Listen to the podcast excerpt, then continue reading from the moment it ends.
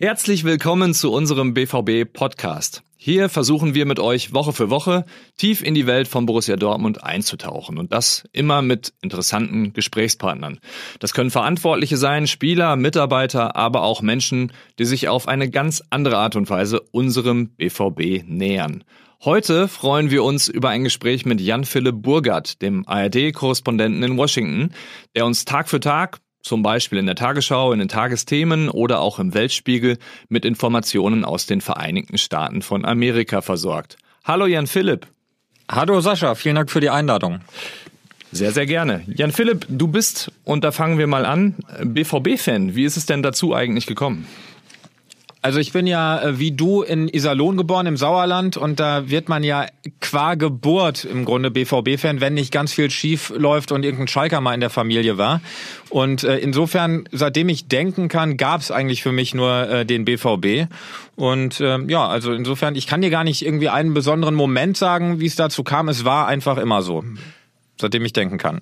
Ja, Jan Philipp, jetzt muss man für die Zuhörer wahrscheinlich dazu sagen, dass wir uns kennen seit Anfang der 90er Jahre. Du bist der Sohn meines Klassenlehrers, Herrn Dr. Burgert, inzwischen leider verstorben. Mit Abstand der beste Lehrer, den ich je hatte, weil er Unterricht unglaublich erlebbar gemacht hat. Und äh, ja, du bist der Sohn, wobei ich dich zum letzten Mal gesehen habe, als du ungefähr zehn Jahre alt gewesen bist und mit deinem kleinen Hund durch den Stadtwald gelaufen bist. Ähm, insofern bin ich jetzt heute unheimlich froh, ähm, dass wir diese Verbindung zum Anlass nehmen, einfach mal miteinander zu quatschen in diesem Podcast. Das ist für mich natürlich auch etwas ganz Besonderes.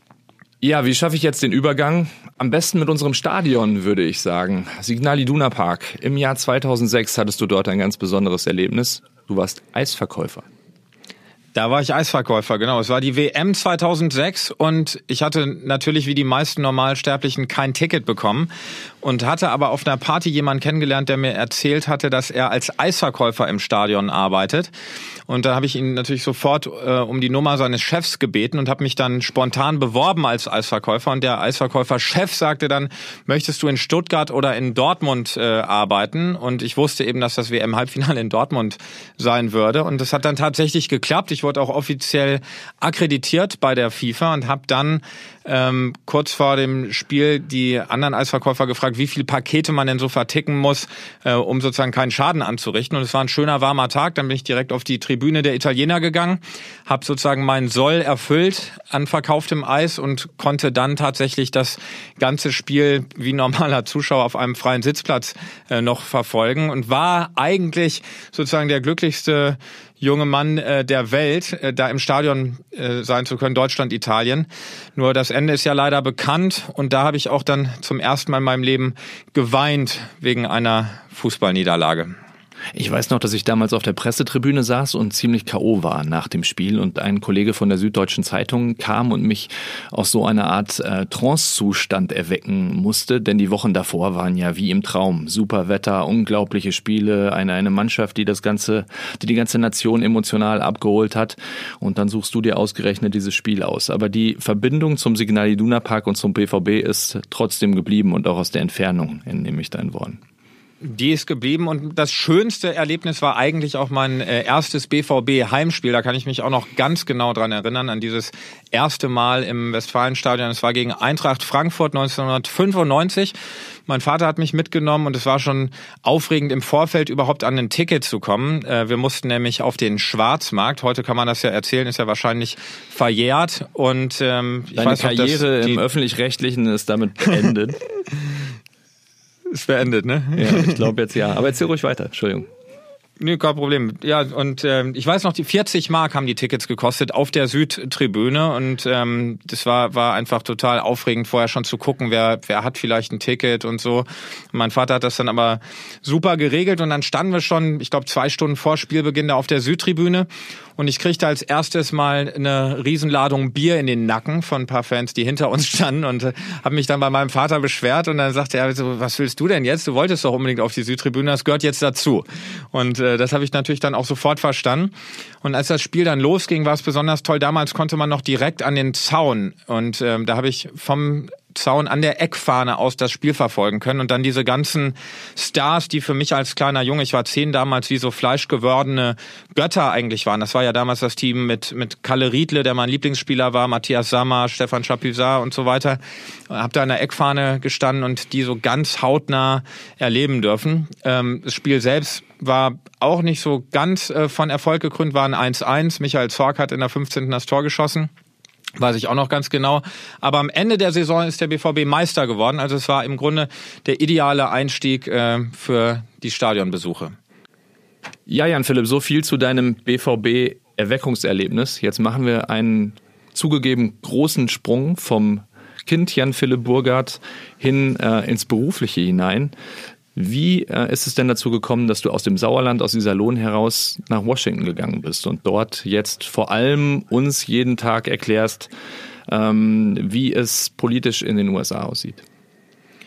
Also das war ein äh, weiter Weg sozusagen von Iserlohn nach Washington. Angefangen habe ich schon mit 15 als äh, freier Mitarbeiter bei uns bei der Lokalzeitung, dem Iserlohner Kreisanzeiger und habe da, wie das so üblich ist, über Schützenfeste geschrieben, Kaninchenzüchtervereine, aber natürlich auch ganz viel Sport. Ich war beim Lokalsport, habe da über die Kreisliga A geschrieben zum Beispiel und äh, über die Inline-Hockey-Liga.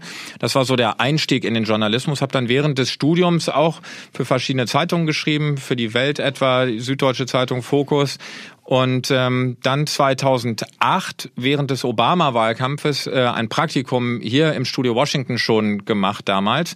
Und äh, das war sozusagen der Einstieg für mich in den Fernsehjournalismus.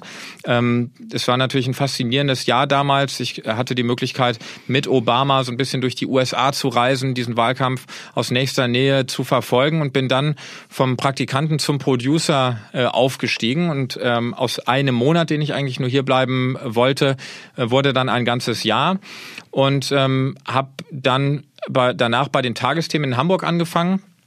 Und ja, das war sozusagen der Einstieg äh, in den Fernsehjournalismus.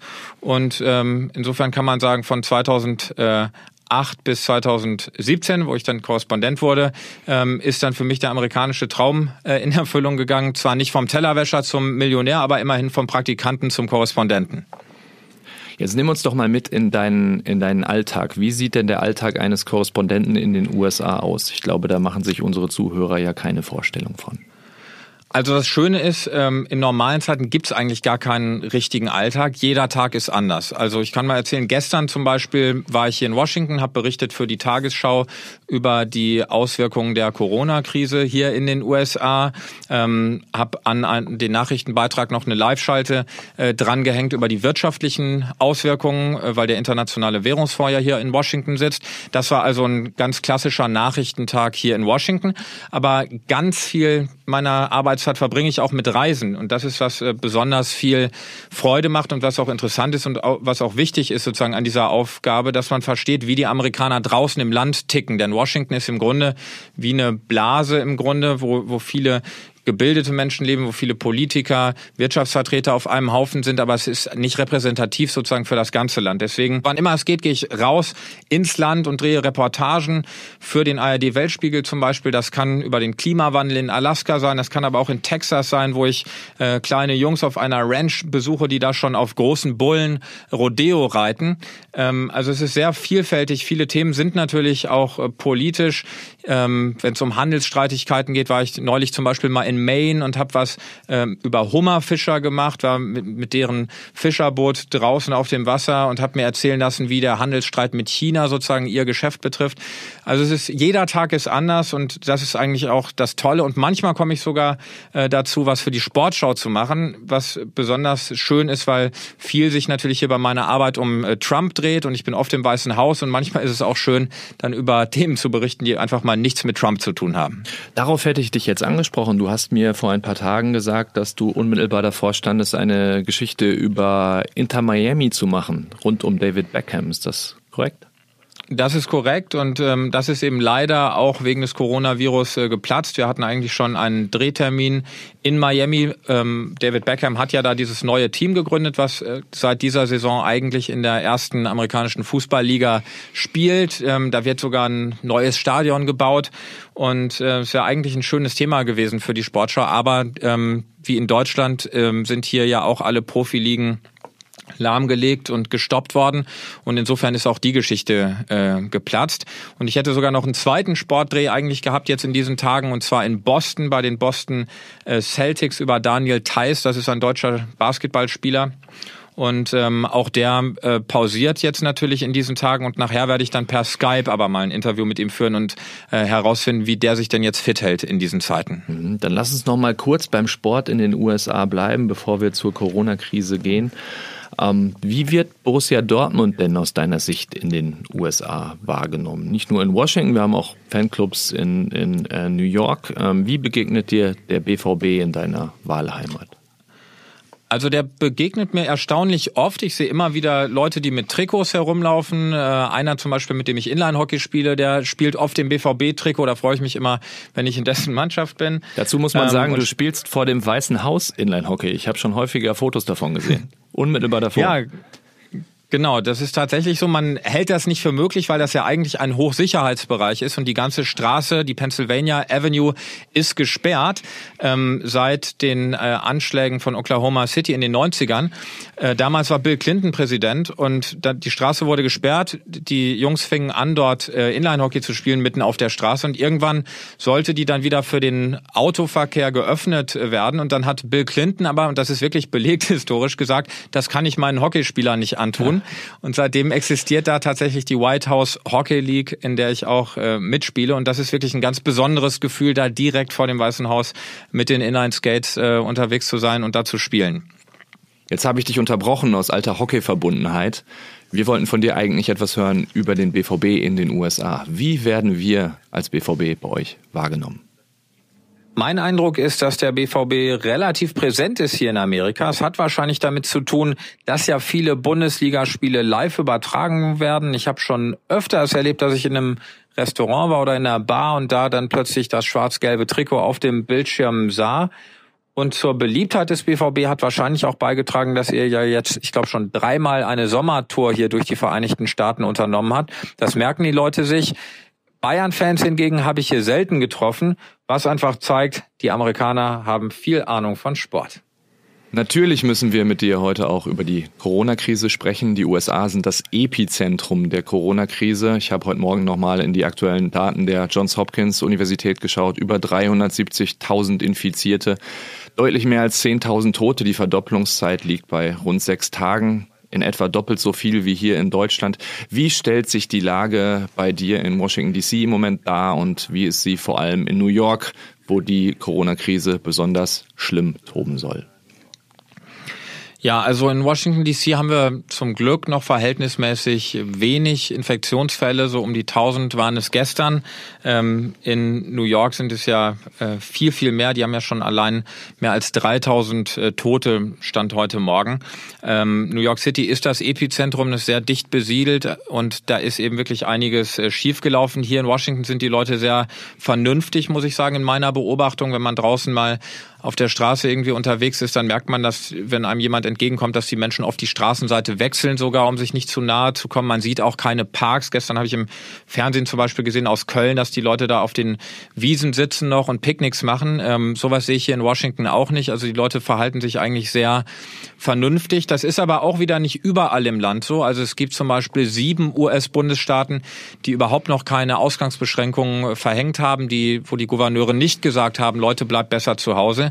Ähm, und das ist natürlich ein äh, gefährliches Spiel. Also hier wird das alles nicht so zentral gesteuert, wie man sich das vorstellt. Es ist nicht der Präsident, der das alles entscheiden kann, sondern sehr stark die Einzelstaaten, die Gouverneure. Und da ist es eben von ähm, Staat zu Staat sehr unterschiedlich. Und wie gesagt, in sieben Staaten gibt es überhaupt noch gar keine Ausgangsbeschränkungen. Du bist ja jetzt ein intimer Kenner ähm, der Vereinigten Staaten. Wenn wir von außen mal auf die medizinische Versorgung in den USA schauen, haben wir oft den Eindruck, die ist blendend, absolutes Topniveau, aber nur für die, die es sich auch wirklich leisten können. Ist das ein Eindruck, der korrekt ist? Ja, der ist absolut korrekt und ähm, das ist auch ein Thema, was mich schon seit längerem umtreibt, nicht nur jetzt während der Corona-Krise. Ähm, ich habe vor zwei Jahren ein Buch geschrieben, Ausgeträumt Amerika, und da ein ganzes Kapitel auch diesem Thema gewidmet und habe dafür äh, ein behindertes Mädchen äh, besucht in Kentucky.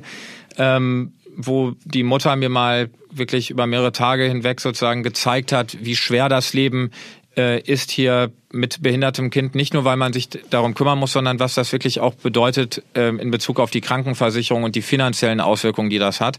Man muss einfach sagen, Präsident Trump versucht ja alle Errungenschaften von Barack Obama, was das Gesundheitswesen äh, betrifft, zurückzudrehen. Also 30 Millionen Amerikaner hatten vor Obamas Präsidentschaft gar keine Krankenversicherung. Ähm, Präsident Trump versucht das jetzt äh, zurückzudrehen. Und in Bezug auf dieses Mädchen in Kentucky, da war es eben tatsächlich so, dass zum Beispiel ihre Therapiestunden plötzlich nicht mehr bezahlt wurden, weil die Krankenversicherung das nicht mehr übernommen hat, ähm, weil sich da die Gesetzeslage geändert hat.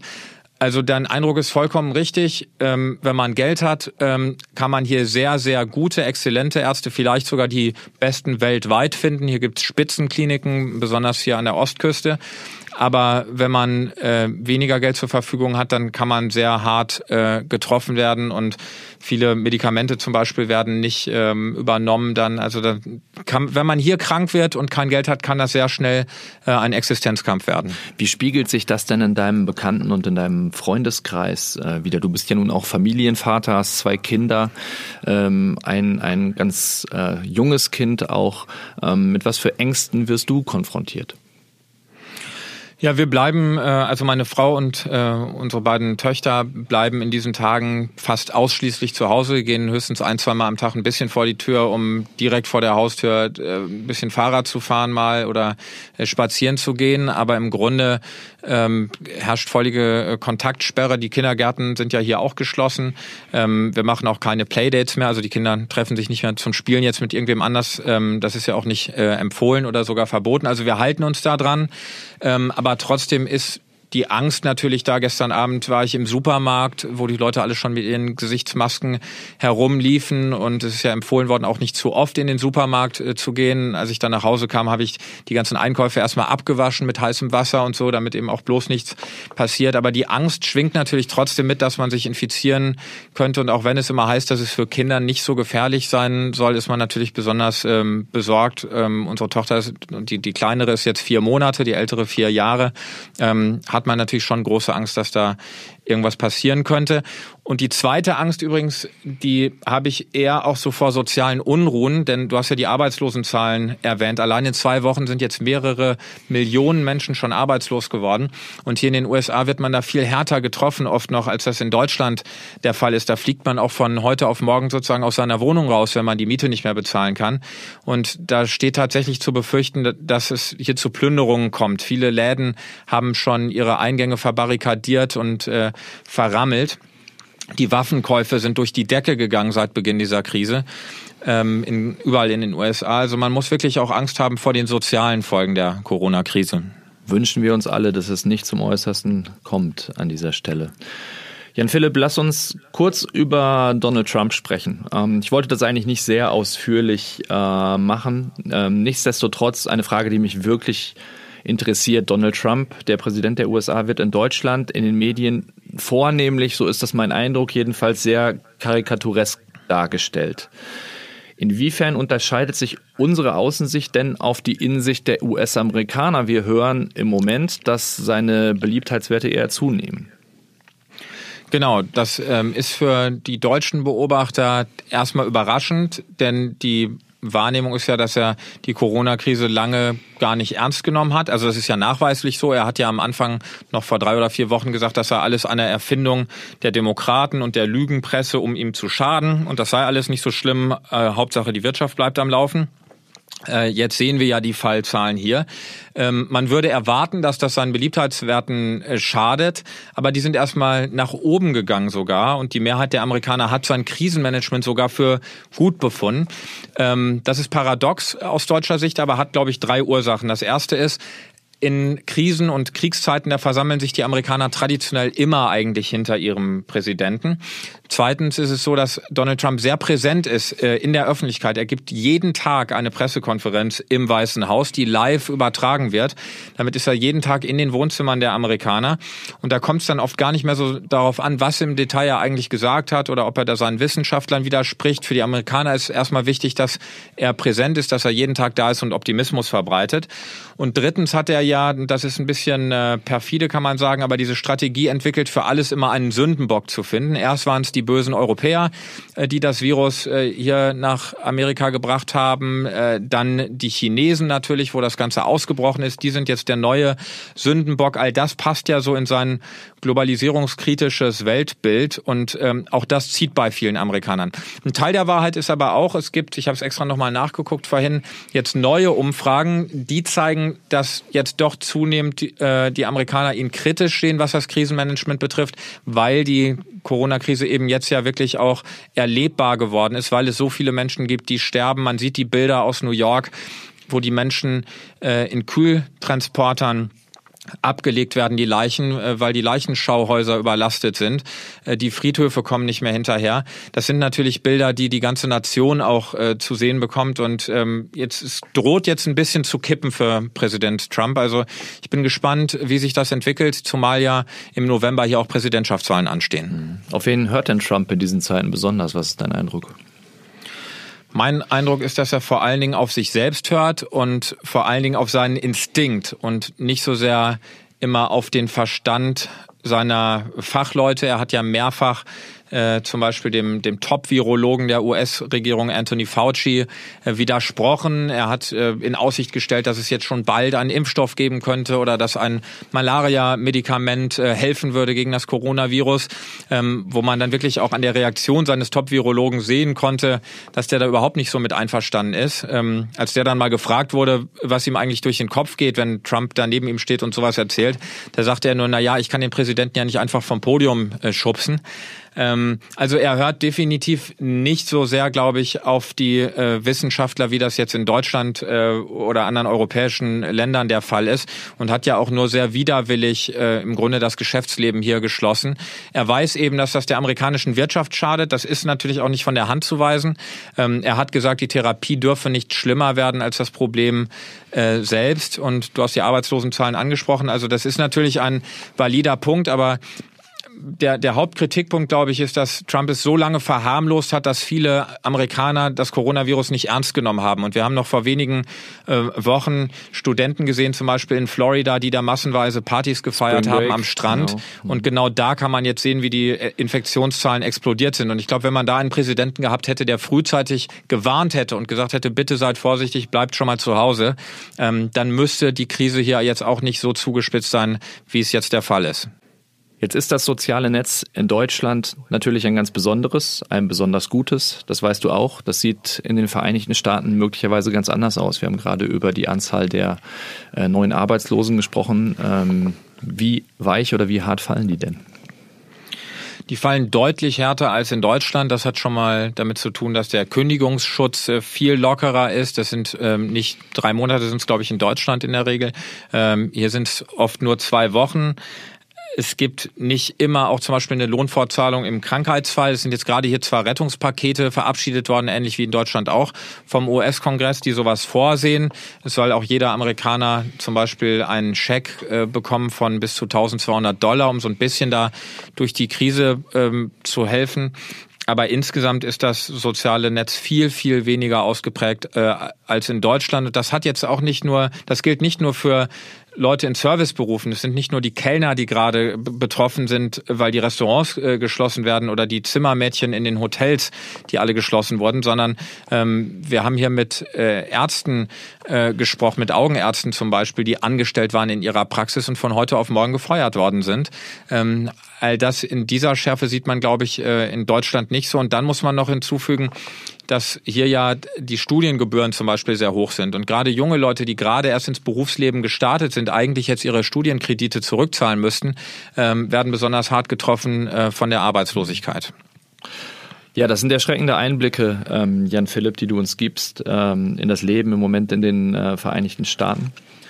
Ich könnte noch Stunden mit dir weiterreden, werde das auch an anderer Stelle äh, sicher einmal tun. Mir fällt es jetzt natürlich auch nicht leicht, den Sprung zu schaffen, äh, wieder weg von der Politik und äh, hin zum Sport, aber auch das nur zur Verabschiedung. Ich freue mich auf äh, deine nächsten Beiträge aus den USA. Wir sind sehr gespannt, was du da täglich an äh, Informationen für uns zu bieten hast, ähm, in der Tagesschau, in den Tagesthemen, im Weltspiegel, wo auch immer. Von mir erstmal alles Gute für dich und deine Familie und vielleicht äh, eine Einladung, wenn dieser ganze Spuk vorüber ist, dass wir uns mal in Washington oder in New York bei einem unserer Fanclubs in der Fankneipe zusammensetzen, vielleicht Trikot an, Bierchen und dann schauen wir irgendwann mal wieder ein schönes Fußballspiel. Das wäre ganz toll. Vielen Dank. Das klingt super. Guter Plan. Trikot an ist übrigens ein gutes Stichwort. Ich habe mein Trikot extra heute angezogen hier bei der Arbeit, um so ein bisschen BVB-Feeling auch zu haben, wenn ich mit dir spreche. Ähm, möchte ich aber ein Foto haben gleich, ne? Das wäre ganz gut. Schicke ich dir. Ist das von, von 94, 95? Perfekt. Wunderbar. Danke, Jan Philipp. Alles Gute dir und deiner Family. Bis dann. Tschüss. Danke, Sascha. Alles Gute nach Dortmund.